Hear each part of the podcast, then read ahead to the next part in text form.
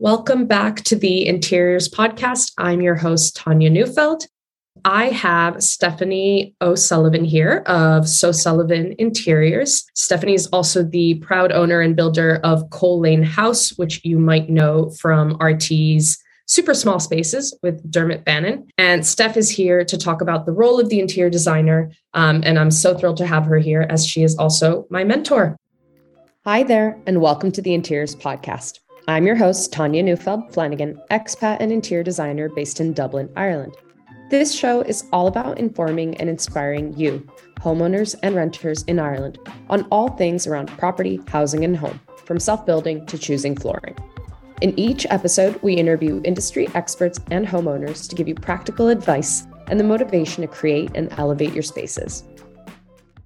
Welcome, Steph. Thanks for having me. Yeah, I'm really excited about our our interview today because I want you to explain to people with your 20 years experience working in, you know, architecture firms, now working for yourself between London and Dublin, what is the role of the interior designer? When should people hire one versus an architect? When does it actually not make sense to hire one, if ever? Um, and just kind of help people understand a little bit more about the overwhelming process of, of making their home their own, you know, when they've just bought in this yeah. current property market. Yeah. Well, you've kind of used a good word there, overwhelming, because I think that's what the benefit of having an interior designer can take away. There's such a rush to start a build, and there's such a rush to get an extension and a reconfiguration of a home done in terms of like as soon as the contractor's ready to, you know, start, that people are so excited to get started that they forget about the enormous amount of decisions that need to be made in order for it to actually happen, that's when it becomes overwhelming. Preparation is essential. Informed decisions is essential. Um, and to give you an example, we built our house from scratch in a very, very difficult location in terms of access. It was down a laneway, barely get it trucks down. But we had every single decision made and drawn and detailed before the bill started. There was no phone calls to ask us what the flooring was. There was no phone calls to ask us what we wanted to do in the bathroom. There was no phone. Like the builder had 145 drawings. It was completely seamless from start to finish. We had no stress whatsoever. And there's no reason why anyone doing any sort of a build, uh, refurbishment, extension, whatever it is, there should be no reason that um, people should feel overwhelmed if they haven't done the right process upfront and mm. you know you don't even need an interior designer to tell you what decisions are that need to be made like if you were to list out all the things you wanted in your home and then put in front of that list what decisions need to be made in order for that item to be done that's the best starting point you can go from you know before you even build and i don't think people really realize the enormous impact that it has the end result. Yeah. There's nothing worse than having to make a decision based on time.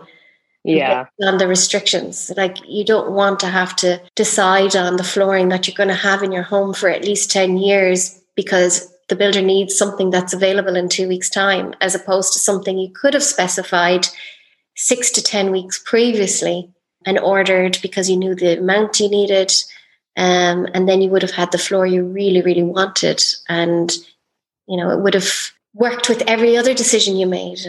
Um, and I just think that's where you're going to, that's the huge benefit is, you know, of working with an interior designer. Okay. I think that's a perfect segue. And I think it's reassuring for anyone yeah. listening to hear like it actually doesn't have to be the headache that we see sometimes on TV or that we hear the horror stories from our friends about cowboy builders and yeah. half half built things.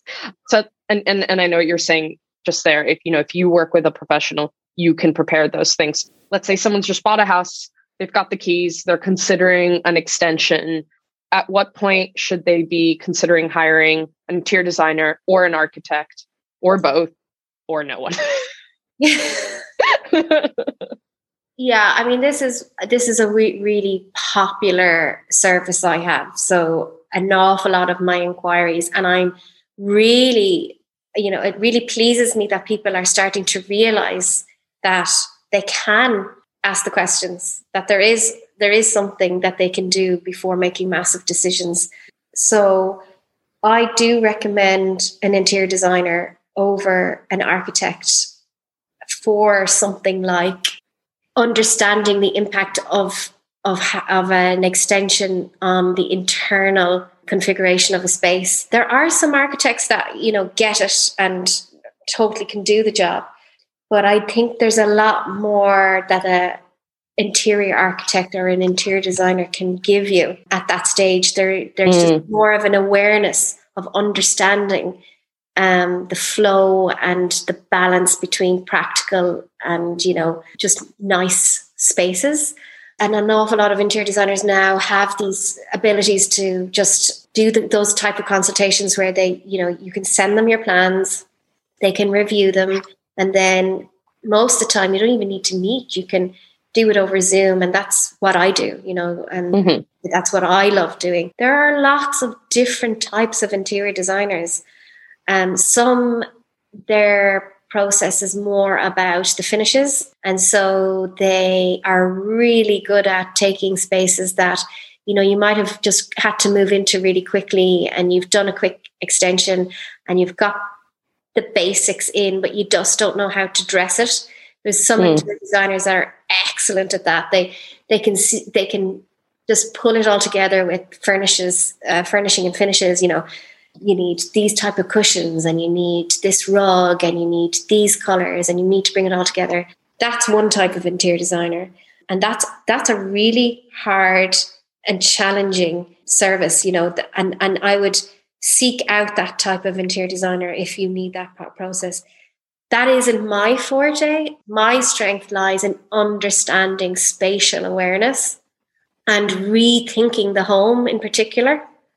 Um, so I kind of throw out the rule book and I throw out yeah. what has been done in the past and I throw out what people are used to living in. And I ask the hard questions and I push the boundaries and I say, you know, how much of how you're living is being informed because of the way the space is versus how do you really want to live for your lifestyle and how should the space work to aid that hmm.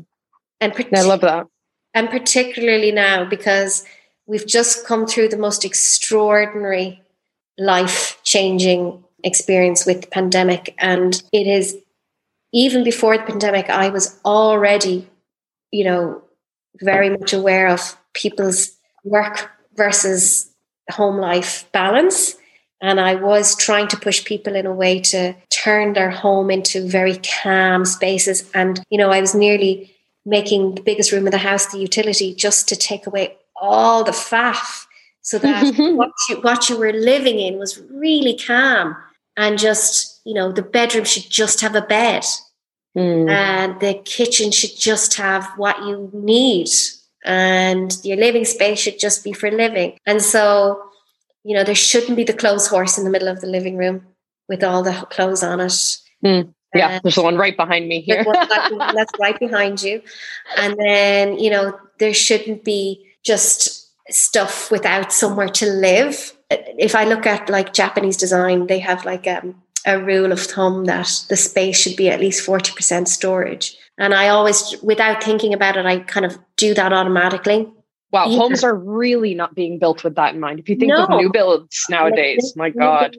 New builds in Ireland are woeful and and I don't want to offend anybody that might be listening that is a builder. It's not it's not a stab at builders, it's a stab at the system of building safely mm. for the mm. fear that they won't sell the house and also yeah. to make the most money out of it rather than caring about the human factor.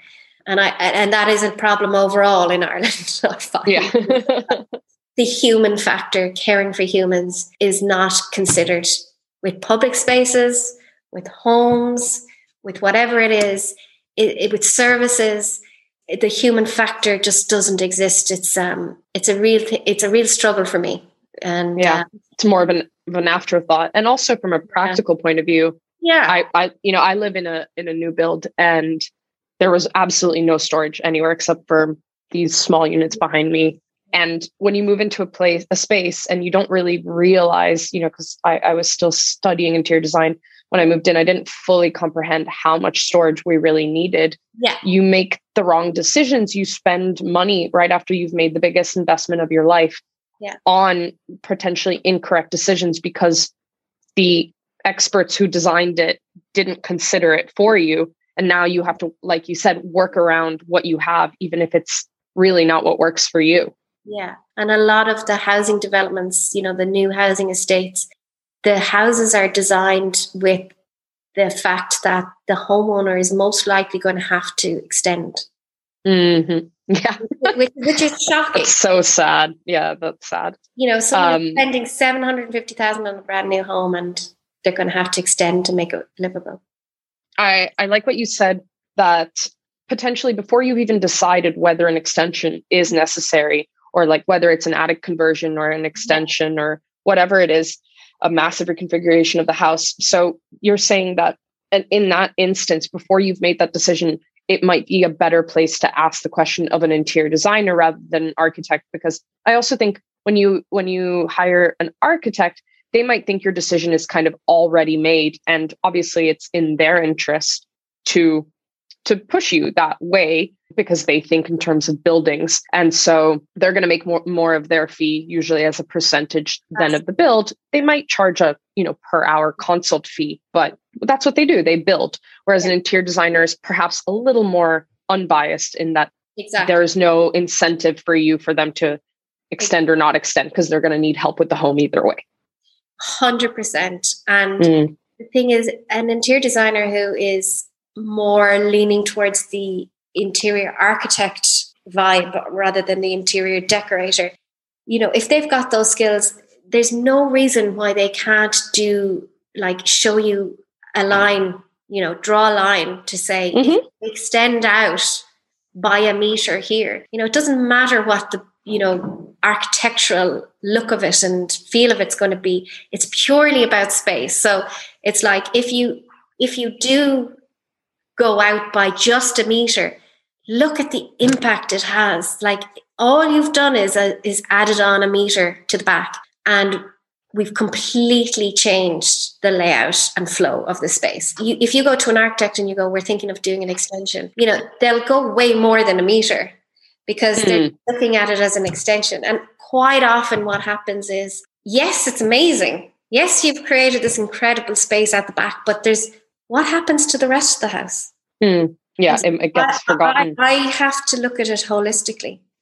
Yeah. I cannot consider a, a, an extension without understanding the rest of the house because nine times out of 10, I can show you something by converting the attic mm. and just reconfiguring the ground floor and maybe doing a little bit of an extension like a cool glass box picture window thing by only a meter out the back which is giving you a much better use of space because that versus putting on the big extension has kind of made the internal and front room redundant.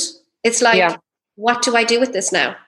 Mm. also, the big thing for me is the utility room and where it goes. and quite often, I see too often that a new extension is planned into the space with a new utility at the back of the house, accessible from the back of the kitchen to the outside, and that's yeah. not the place to put it in in majority of cases. It should be in the heart of the home, at the bottom of the stairs, in the darkest point of the house, and you should not be blocking off the views at the back, and you should not be thinking that you need access to the back garden and you should not be thinking because like we don't need to hang out our clothes on the line no as much as we need to keep our spaces calm.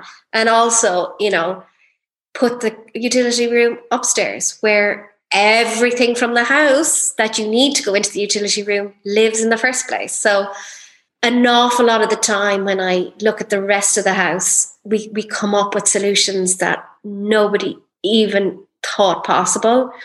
And not only did it save them money, it gave them the most forward way of thinking for the house and for the future of their house and for a growing family. Yeah. yeah, I think also what you said there about the money factor is huge. Like if if you just decide, okay, everyone does extensions. I bought this house because I had a big garden to extend. Like we have family members who've just done this.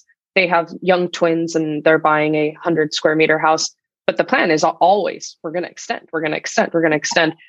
But people don't even consider like the walls you can take down and the things you can reconfigure and the space under the stairs and all of these little things because it's just assumed more bedrooms more space is what's required rather than than the clever thinking. Like people are obsessed with number of bedrooms even if they're closets in this country. Like it's crazy. I, I totally agree and i've had this i've had arguments with clients healthy arguments because yeah. you know, thinking about oh we need to factor in when we want to sell this and like mm. we will expect and will we get our money back? And that breaks my heart because we we're not promised tomorrow. Mm-hmm. no one is okay? And we need to put our life first and foremost. We need to put our family lives our lives that we want to live first and foremost. And then consider what is the impact of this financially? Uh, have I have I put myself in a risky position here? Mm-hmm. Just weigh up the risk. There's nothing that you can't do.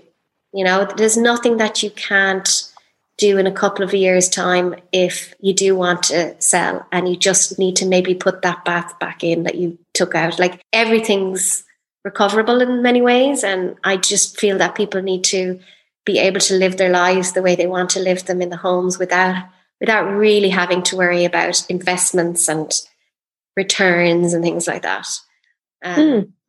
That's a really interesting way to to think about it because there is always a trade off, not only of like, oh, we're not living the way we want to live, but if you spend all that money on that, what does that mean for your quality of life? Money that you could be spending on a meaningful vacation with your family, on tutors for your kids, on a nicer gym for yourself. So that yeah, that's really interesting. So mm-hmm. let's talk a little bit more about like your specific approach. Your strength is, is spatial awareness, and I, I I like what you talked about how different interior designers will work in completely different ways, and you need to figure out what it is you need. Like, are you decided on this layout and you're not open to changing it? Then you know maybe maybe you just want to polish it up now, and in ten years or five years you might reconsider something deeper. So I think that's great for people to ask themselves before they're like, I need an interior designer. And it's just, she like, I like her style because it's not just stylistic, right? It, it's the, um, it's the deliverable and it's also the approach. Absolutely. Yeah.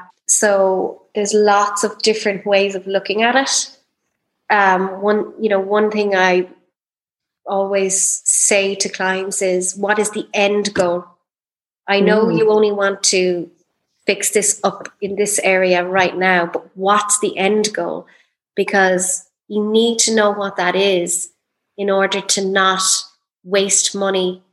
To be sure, you need to be sure, you need to be informed that you're not just wasting and throwing away the money right now doing those things. If in the long term it means you're going to have to redo it.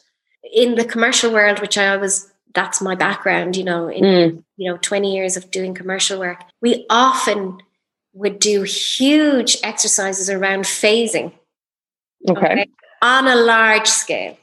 So I'm talking about like big, big spaces that, you know, placemaking for like the likes of Google and LinkedIn, where they were taking huge piece of land, but they were phasing um, their build works. And we would need to work out what the end goal was. So, you know, 1,000 people might be working in the building day one, but they're eventually going to have 10,000 in all the four buildings. Mm. So we mm. used, we used to have to design and plan all the four buildings for the 10,000 people, even though phase one was only going to be 1,000 people in building one, because there's no way you can make the decision on what the best way to spend your money is on phase one without knowing what phase four was. It's a massive exercise. And so, yeah. on a smaller scale, when I approach and adapt that way of thinking to homes, it's like, okay, long term, you want the big, big kitchen because that's your family's priority. You're big into cooking,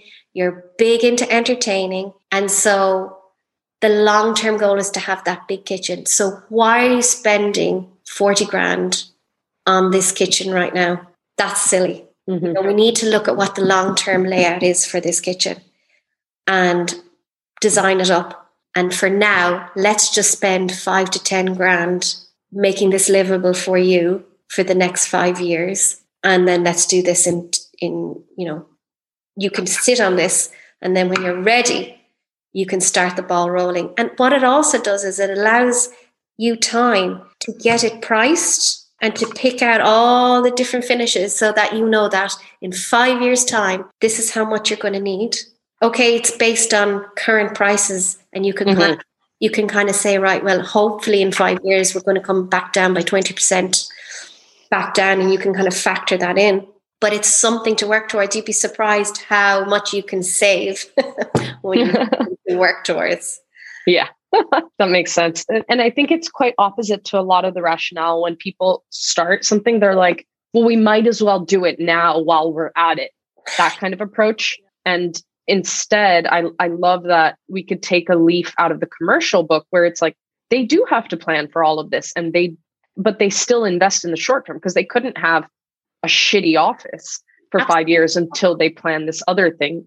Um, and so if somebody's like, I know we're going to have two kids, over the next five years yeah. how do we how do we plan that? I love that. Yeah. And especially a family with kids right? Mm. a, a kid's life changes so much from the day they're born to you know when they get to their i suppose teens and 18 when they start to consider going to college maybe in a different county or a different country whatever.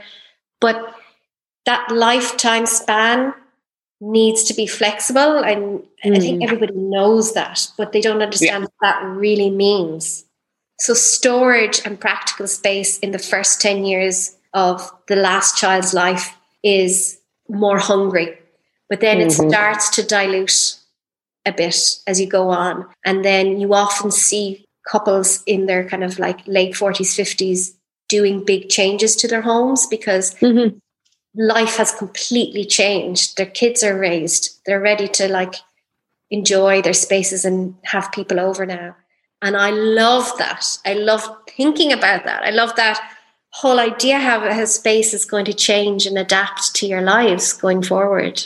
Yeah, because it kind of ebbs and flows. You need all this space for dumping ground and clutter and things and growth. And then as kids get into their teens, they seek their independence they don't want to be home. They want to be with their friends. And that's when parents can reclaim that territory, right? Yeah. And I mean, the other thing is to think about like the kids in their teen ages, they like their own spaces with their buddies too. So, you yeah. know, you might want the attic conversion for yourself someday to have an mm. amazing, mm. calm, beautiful, zen bedroom away from the rest of the house someday. But consider that in you know the teenage years it's actually the best place to put the teens. So just give it a lick of paint and put loads of bean bags and beds and stuff up there and let them have that space. Yeah. Then that becomes your space you know once they're moving out and stuff. I love that. One thing you always talk about is flow. So what is what does that mean? And i know that's one of the big your big guiding principles as you approach yeah. projects with spatial awareness. What does it mean I probably don't know how to describe it perfectly yet. I know someday I'll be able to. And it's it's something I've done without even trying to do. So I I just want to always consider a space to flow, to be calm, to be harmonious, no dead ends, no dead spaces. To me, that's like a no-brainer. That's like that's basic entry level how we should be living and, yeah. and, so if you think about spaces that you walk into that feel really calm consider museums right mm. so you walk into museum space uh, already i'm imagining myself there and i'm calm because yeah.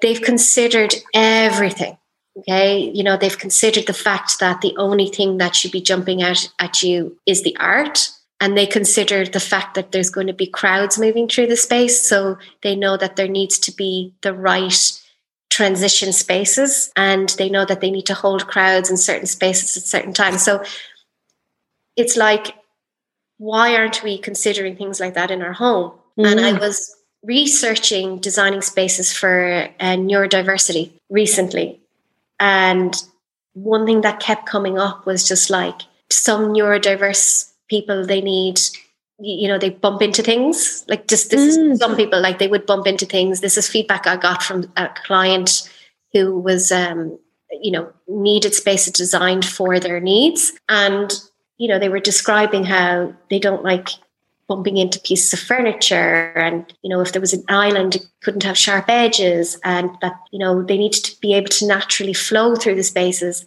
And i had like this moment of like pure that is how I have always designed spaces. Like that is mm. literally, we should be designing spaces for neurotypical people as a default, like, because that is all about understanding how people move through spaces and how everything at the right at the right dimension in the right way and the shape of furniture sometimes we can get caught up with how something should look but actually when we think about like God, you know, how's that actually going to work in that space? It's the it's such a square, boxy thing. You know, mm-hmm. there's lots of kids in this in this house. I know they're going to be running into the side of that. That's just not going to be practical. Whereas, you know, you could consider like more rounded, curved elements and softness, softness and calmness, and lighting is so essential. So, softening the light and um, thinking about things like that for me, that's what flow is about. And when people come into my home, you know, a lot of them will have seen pictures of it on my Instagram, and a lot of them will have seen whatever. And it's very hard to capture the warmth of concrete because our house is concrete. but one thing everybody says that comes into this home is just how calm it feels. Hmm. Because no matter what I way I looked at the layout, I said I don't want any dead ends. I want you to be able to literally walk around every element of this home and just feel like you're breezing and flowing through the spaces and not transitioning, if that makes mm-hmm. sense. Like it just flows one to each other. And connection, connection to the outside, you know, being able to see those clever little vignettes of sky. Um, that's flow. It's just like being able to walk around your home and feel calm. I have a client who we've just finished their house and they sent me a text message saying, you know, thank you so much. I just love coming home. I feel calm when I come home. That's all I ever want. You know, mm. any, that's all I ever want anybody to say is that they feel calm when they come home. And that's that's like the job done. yeah.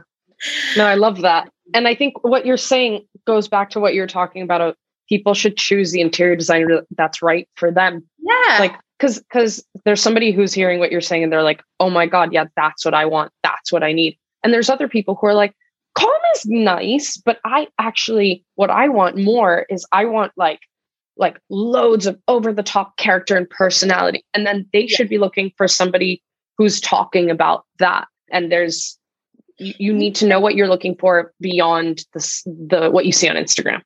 But you know what? I would even say in this scenario that even the people that have that desire for a maximalist, right? So, yeah, you know, minimalism versus maximalism, like I would be considered more a minimalist designer. Yeah. Correct? But if you are not that, if you're the opposite of that, you should still be designing spaces to to be able to flow right? Yes. no, agreed. It doesn't matter that the personality is big and mighty. It still should flow. Yeah. Um, because big and mighty, and I have been to hotels that have full of personality and, you know, there's stuff everywhere, but it's still comfortable. Yeah. It's still comfortable. And think about that. You know, think about those hotels you go into and they're all about Zen and they're so calm and you're like, oh, I love them. And you're moving through the spaces and you don't, you know, you don't see anything that's going on in the background. You don't see the the workings of the hotel. Like we design hotels specifically so you only see the beautiful front of house spaces. Mm-hmm. That should be applied to your home. You know, yeah, I love machine, that. Your washing machine shouldn't be in your kitchen. You're not going no, to go into not. a hotel. You're not going to go into a hotel and see all their washing machines and their laundry rooms and their kitchens. Like you see peaks of them at times. That shouldn't be in your home. You know? Yeah. Agreed. And I think also one thing about flow when you're talking about the museum, yeah. I was thinking about like when you walk in a museum and you need to go look for a bathroom. Oh yeah. You it's usually completely intuitive. You know that if you turn out of that long yeah. hall and into the main hall you came from, yeah. one the only door there, the only door in, on the entire floor will take you to a bathroom. Yeah. And and like anything like a fire escape or anything like electrical supply closet will be completely hidden so you don't accidentally know where to go. And I think we all know that feeling when you're in a restaurant that hasn't been well, well laid out and you're like, "Where's the bathroom?" and they're like, "You have to go downstairs to the end of the hall and take a left." and you're just like, "Bah." yeah. yeah like I'm nodding furiously here because you know you've hit the nail on the head. That's what flow is about. It's like it's an intuitive movement through the space. Yeah. Yes, I've got my sentence finally. I knew I'd get You're there welcome. someday. I knew I'd get You're there. welcome. It's intuitive. That's it. You know, it's an intuitive movement through space. Yeah. Um, there's no second guessing how to use it, where to go, Yeah. How to feel, even. Um, oh, I like that. yeah. I'm writing this down. yeah I'm, I'm writing it down too. I'll send it to you. I love that. And um, I think that is a great point to wrap up our Okay. conversation. I think that's been an amazing exploration of, you know, where to start your journey, um, how to avoid feelings of overwhelm and Yeah. making pressured decisions. Uh, it's about the preparation and working with an interior designer can help you figure out the things you didn't know you needed to make a decision on. Like, so what do you want for skirting? Oh, hadn't thought about skirting. Uh, just like whatever's normal. I mean, like, well, that makes me feel sick.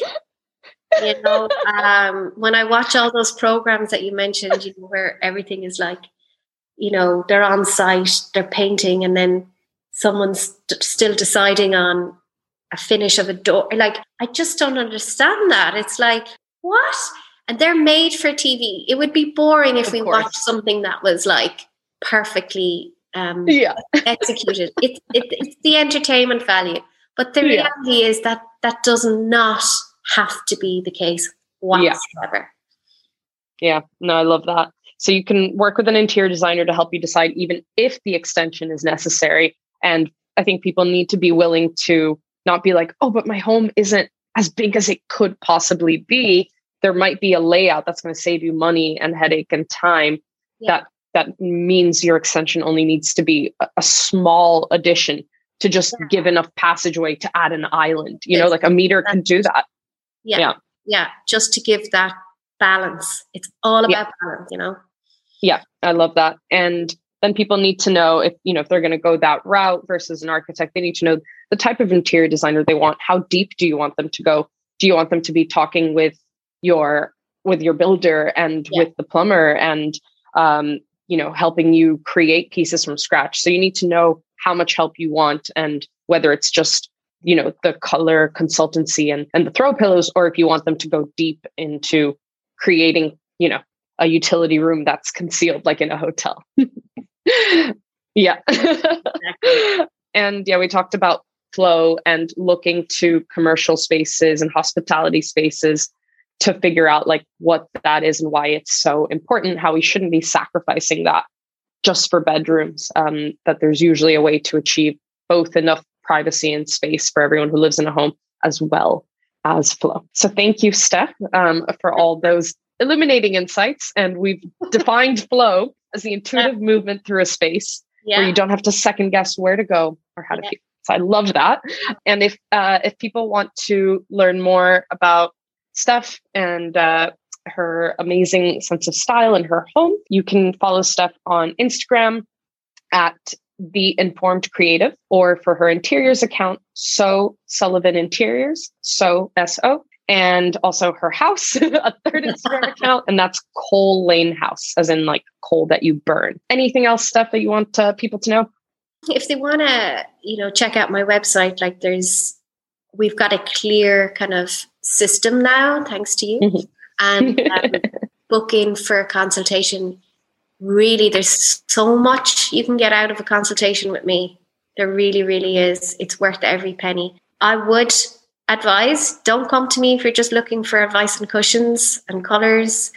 Come to me for the bigger picture. You know, I I'm an all in person. I need to know your life story. So love it. Do have a look so, at my website. Yeah. Awesome. And that's so sullivaninteriors.com. Yeah. awesome. Thanks so much, Steph. And um, I look forward to probably having you back on here to talk about Coal Lane House, most likely. Thank you for your time and um, see you soon. Thank you, Tanya.